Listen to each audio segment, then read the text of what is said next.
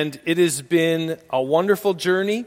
I've said this many times. The book of Jonah is really meant to be a mirror to our lives. So whenever we look at the Word of God, the first thing we should ask is, what is God saying to me? So it's, it's wonderful that I don't have to be swallowed by a great fish. Come on, somebody give me a wave.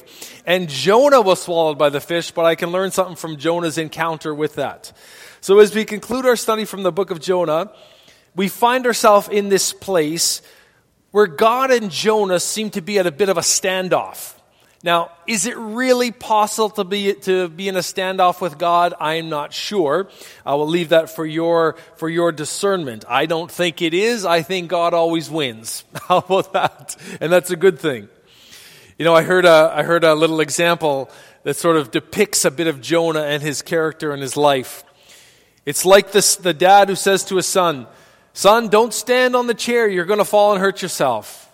And the son doesn't listen. He just keeps standing on the chair. And the son, and the dad says, son, don't stand on the chair. You're going to fall and hurt yourself. Son still doesn't listen, keeps standing on the chair. Finally, the, the dad says, son, sit down. You're going to hurt yourself. And the son sits down. And a few minutes go by. And the dad realizes the son isn't saying anything. Now, in some homes, that could be a good thing. And he realizes he's quiet. He says, son, is everything okay? Are you, are you all right? He says, I may be sitting down, but I'm standing up on the inside.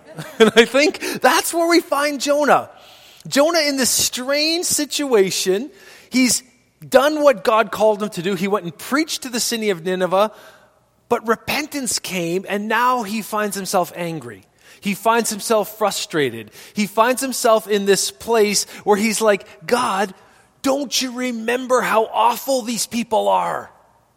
Have you forgotten what they've done to my people, to my countrymen? How they've hurt them, how they've pained them, how they've dishonored them. Don't you recall that? And Jonah goes through this challenge. Jonah, Jonah goes through these moments of time. And I guess really this, this last chapter depicts God and his love and mercy again, everybody say again, trying to reach out to Jonah.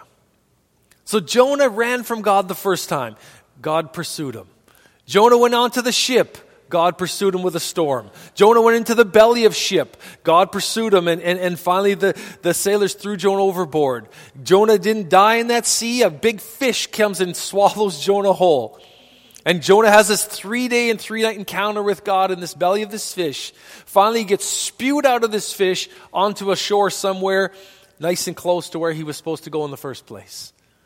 So we see this journey, we see this process, but here's the reality.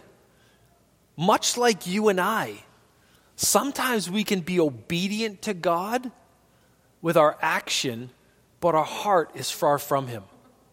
I don't want to find myself like Jonah. I, I don't want to say yes to God, but really my heart is over there. I say yes to this, but my heart is over there.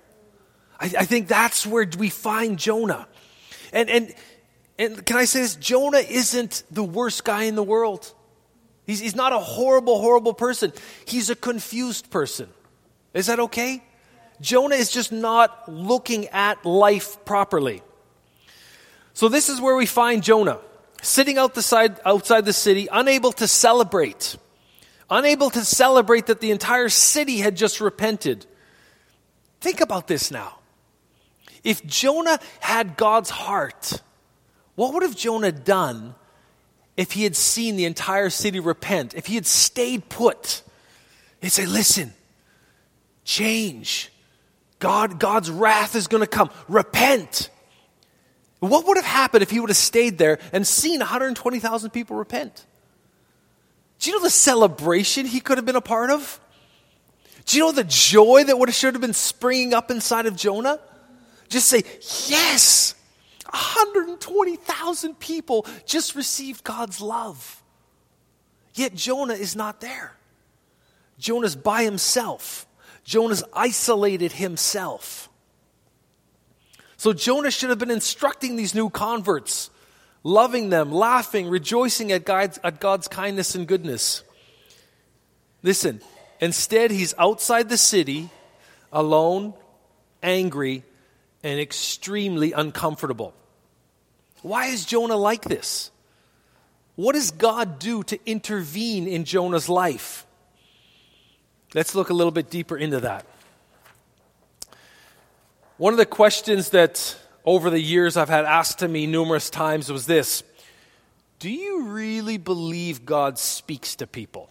Maybe, maybe people have asked you that question. Like, do you really, Marie, do you really believe God speaks to people today? Like in today's day and age? Does God still speak? And my answer has always been the same yes, of course, God speaks. So then, usually the follow up question is how does God speak? And that's a good question. I would say this the number one way God speaks to us is through His Word. This is why church is structured the way it's structured. We open the service reading the Word. That's God speaking to us. We sing our songs, which are word based songs. So we're singing the Word. Then we preach the Word. Then we pray the Word. So everything we do in our service is really directed at the Word of God being the number one source of how God speaks to us. There's another way God speaks, and it's an interesting way. And it's a way often missed or overlooked by most of us. God speaks by asking questions. Have you ever noticed that in your life? See, God will ask you, why? Why did you do that? How come you responded like that? What's your reason for that? Why do you want that? This is how God really begins to get after us. And it's a powerful, powerful way. And it's kind of obvious, but I'll say it for, for, for, for fact. God doesn't ask you and I questions, or God doesn't ask Jonah questions because God is looking for an answer. Come on, how many people know God is all knowledge? He's all knowing, He's all powerful. Listen, God asks questions so we can know ourselves, our story, our need. And then here's the most powerful thing God meets us at the place of our deepest need. So, why does God ask us questions? Why does God ask Jonah three distinct questions in the last chapter of chapter four of, of the book of Jonah? It's not that God's looking for an answer. God wants Jonah to see himself. God wants him to, to have an encounter with himself. How do you get to know someone? How do you, how do you get to know people? How do you really get to know who someone is? There's really only one way. Are you ready for this? The best and only way I know of getting to know someone is by asking them questions. Now, here's the tricky part Do you get truth? So I'm going to ask for a volunteer. now, if you're an adult in the room, I'm going to tell you what I want you to volunteer to. I want you to volunteer to answer 11 questions to me as honestly as you can. Most adults are going to say, Why? Because you know why? That's our natural response. So I'm not going to force you, you don't have to. But you see, our natural response is, Whoa, why? Why is that our natural response? Why is our natural response to say, Ooh, don't ask me 12 questions in front of all these people? Because we're not sure if we'll still be accepted once we answer the questions. We're not sure, what are you going to ask me? I'm not sure I want everyone to know that. And that's okay, that's, that's, that's fair, that's legitimate. But you see, this is how you get to know someone. So, how does God help me to get to know me? And what's the point of God asking me to get to know me? Why does God want me to know myself? That's a really good question. Why? What's his motive? So, with Jonah, what's his motive for asking Jonah these three questions? It's not that he's looking for information, he has all information. He wants Jonah to know himself, but why? Do you know why? so God can help Jonah see and help you and I see that we are still loved and accepted exactly as we are. Amen? So I need a volunteer. Mullen, look at this. Mullen, come on, Mullen, stand up here. We need you to stand right up here so everyone can just see you nice and tall. You're probably going to be taller than your papa. My goodness. All right, Mullen, I got uh, 12 questions for you. We're going to get to know Mullen. Are you ready? Mullen, are you going to give us straight answers? All right. What's your favorite color? Pink. I could have guessed that. Somewhere around there, I could have guessed that. What color do you want to paint your bedroom? Pink, of course. What's your favorite food? Sushi. Ooh, she does love sushi. We started giving, no, no, no, maybe I shouldn't say. We started giving her sushi at 10 months. there we go. Some people get worried about that one. All right, Mullen, when's your birthday? July the 2nd, July the 2nd is Mullen's birthday. Tell me a little bit about your family. Uh huh. Yeah. My dad's middle name is Gardner. Oh, very good. Garner, close enough. What's your little brother's name? Very good. Now, just notice something with our questions. And this is the same thing for you and I in every other relationship in our life. We start with questions that are really broad. What's your favorite color? What do you like? So now, Mullen, what do you love about your family? They're nice to you. Well, that's a good thing. What's your favorite thing to do? Do you see how now that question makes her think a little bit deeper? Because now it's not just, I like this color, I like that fish. No, no. Now we're getting from here and we're getting to know Mullen here. Does that make sense? So when God asks us questions, He's not really concerned with what your favorite color is. What He's really concerned about is this What do you love to do? So, what does that question ask? That, that question asks, Who are you in here? How are you put together? So here's a question to ask yourself Who are you? What do you love to do? So these questions I'm asking Mullen, ask yourself Who are you? What do you love? So, Mullen, do you know what you love to do? You love to color. Well, you are a good colorer as well, by the way. All right. What do you love most about your best friend at school?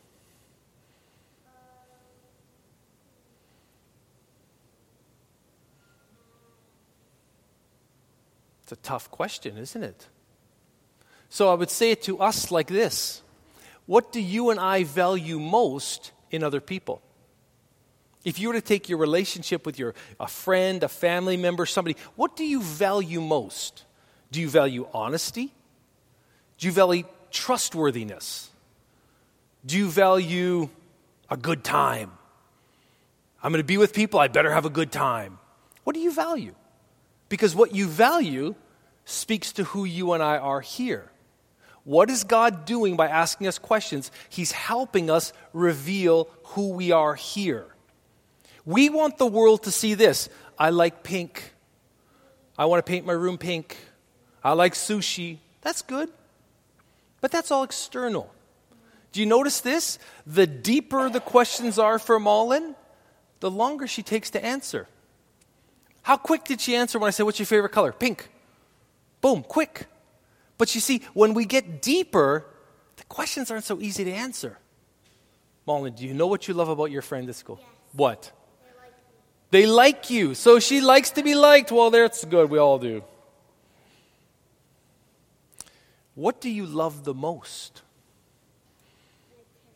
Your parents and God. Well, that's a very good answer. Thank you. All right, we're going to relieve Molly's. Come, baby. Can we give Mullen a big hand? Good job, baby. Oh, I love you. Okay, go take your seat. Now, I know that's a simple little example, okay? I know that's really basic, but I'm trying to get something across. I'm trying to help us understand why God speaks to us through questions. And questions are powerful. I've said this before. Questions cause us to stop and think. And the deeper the question, the more time we have to stop and consider. So I would say to you and I, how do you process that when I say God is good, but you look in the world and you see evil? How do you process that? What do you really value in relationships? Like if you say, I'm looking for a friend, and I'm val- and here's my value system. What do you look for? How what sort of value do you put on yourself? How do you value yourself? Do you value yourself? These, these are deep questions. If you were to say, What do you truly love? That's a deep question. That's, that's not a little question. That's a deep question. What do I really love? Here's a question Why do you love that? Why do you love what you truly love? Oh, Emmy. Emmy. Oh, she's so good. Why do you love that? But you see how those questions now they make us stop and we're like, oh gosh. Maybe I could ask this: Should you love what you truly love? Should you love that thing? Because this is where God's going with Jonah. He's taking him somewhere, he's taking him on a journey. And look at this, and this is a powerful thing. Go to Luke chapter 6, verse 45. Do you guys have that for me, Jordy? Can we give Jordan a big hand? Mark and Beth are away in Sweden, and Jordan is back there with Mike running this entire service. I don't know. I couldn't do what you guys are doing back there, so thank you both. You're awesome. Jo- uh, Luke chapter 6. Look what it says. This is so good. And I think this is why God asks us questions. Are you ready? Look at this. A good man brings good things out of the good stored up in his heart. Where's his heart? Don't think your blood pump, boom, boom, boom, boom. That's not where things stored. Your heart depicts you, your core you, your core values. The vault that holds the things that you hold dearest is your heart. Whatever you grab onto, whatever you protect, whatever you hold, that's your heart. Amen? So it says, a good man brings good things out of the good stored up in his heart. An evil man brings evil things out of the evil stored up in his heart. Look at this. For the mouth speaks what the heart is full of. If you really want to get to know someone, you have to ask questions. And if you really want to have an honest relationship, you must answer honestly. You must really answer honestly. So, back to my main point today. Why does God ask us questions? So you and I can listen now, so you and I can hear our mouth. So we can hear our heart. So when we answer God, our heart is revealed. Does that make sense? When, I, when God asks me, what do I love? What, what do you love, Randy? When I answer that, my heart is revealed. It's, it's exposed. And here's the thing sometimes that's scary. Sometimes it's a frightening thing, listen, for your true heart, your true self to be exposed. I, I don't always want to tell God, even though I know in my head He knows everything.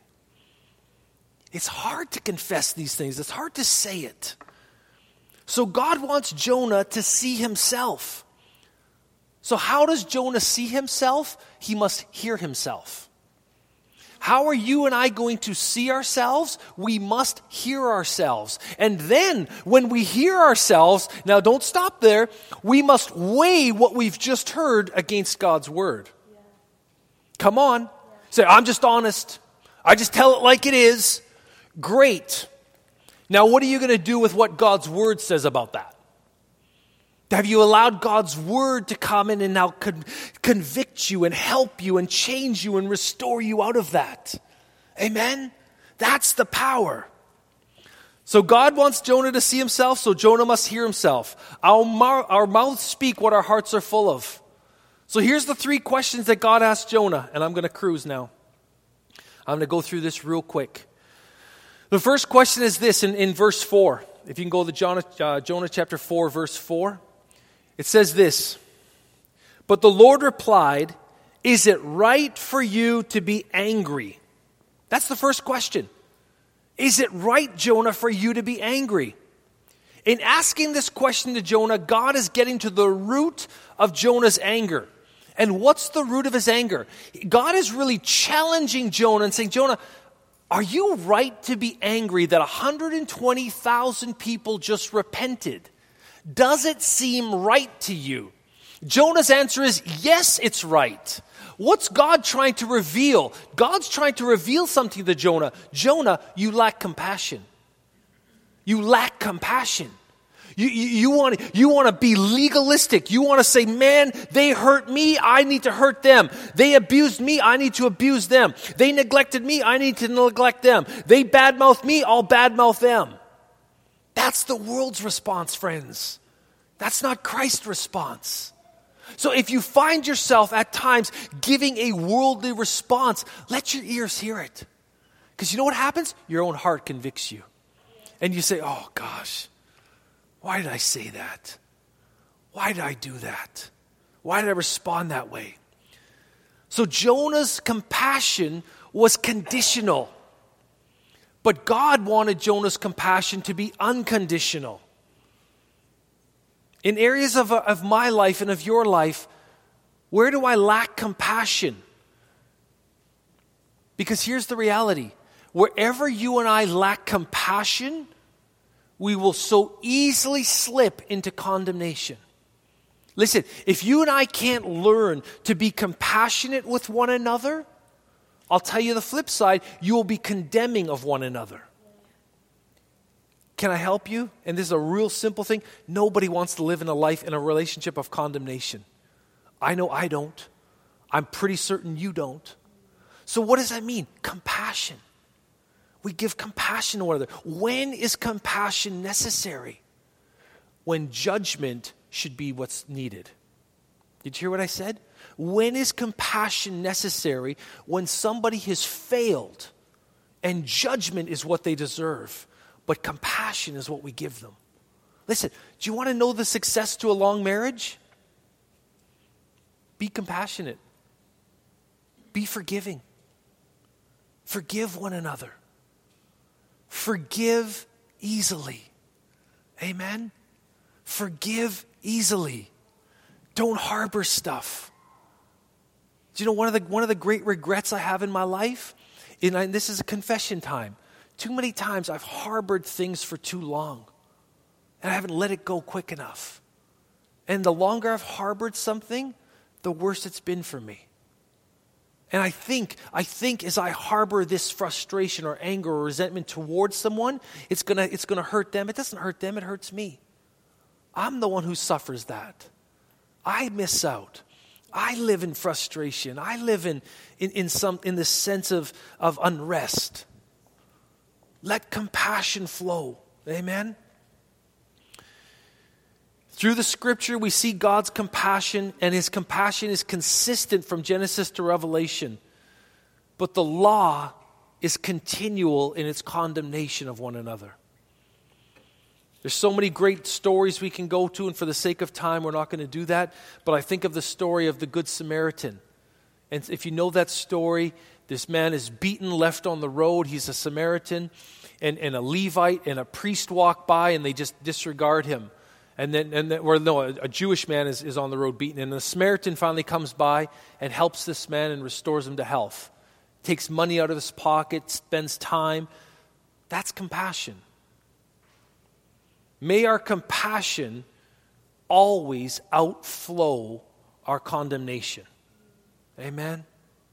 So God is taking Jonah down again, this time not just down into the belly of a ship, not just down into the belly of a fish, not just down into the belly of the depths of the sea. God is taking Jonah to a place that is even scarier, down into the depths of his own heart. And here's the thing what we find in the depths of our heart can be painful, it can be fearful. It can be hurtful. You know? Sometimes the reality is this. Can I say this? Listen, this is going to help someone today. If you want to be free from past hurt and past pain, sometimes you got to face it. You got to go on. You got you got to tackle it head on. You got to face it. And this is what God does with Jonah. He says, Jonah, I want you to face you. I want you to face yourself. Maybe you've been in relationships where you've been hurt.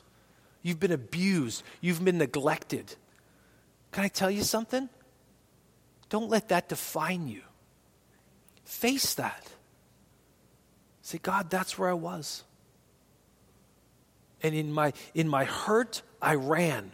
I ran from people. I ran from intimacy. I ran from relationships. I ran from you. But God, I can't run anymore. I'm tired of running. Because this is where we need to come to. Come to a place where you're tired of running. And just give in to God. Amen? Face that thing. Don't bring judgment on it. I did it because da da da da da. Get tired of bringing judgment on it. Come to a place where you're tired of judging it. Does that make sense? Give me a little wave. You're tired of judging it. You're tired of, of relentlessly going over it in your heart and mind. And I know it can be fearful. I know it can be a painful place to see yourself. What Jonah's heart's, heart reveals is his self centeredness, his legalism, and his condemnation. And this, in turn, friends, reveals you and I. Why, when I said this, and I would have been, I put myself at the front of the lane. If I was sitting where you are this morning and some preacher said to me, Hey, who wants to stand up and be interviewed with 12 questions? I wouldn't have put my hand up. I'd have been just like you. But why is that? It's one reason. Because I'm not totally sure if you truly knew me, you'd still love me. If you truly knew me, would you still respect me? If you truly knew me, would you still trust me?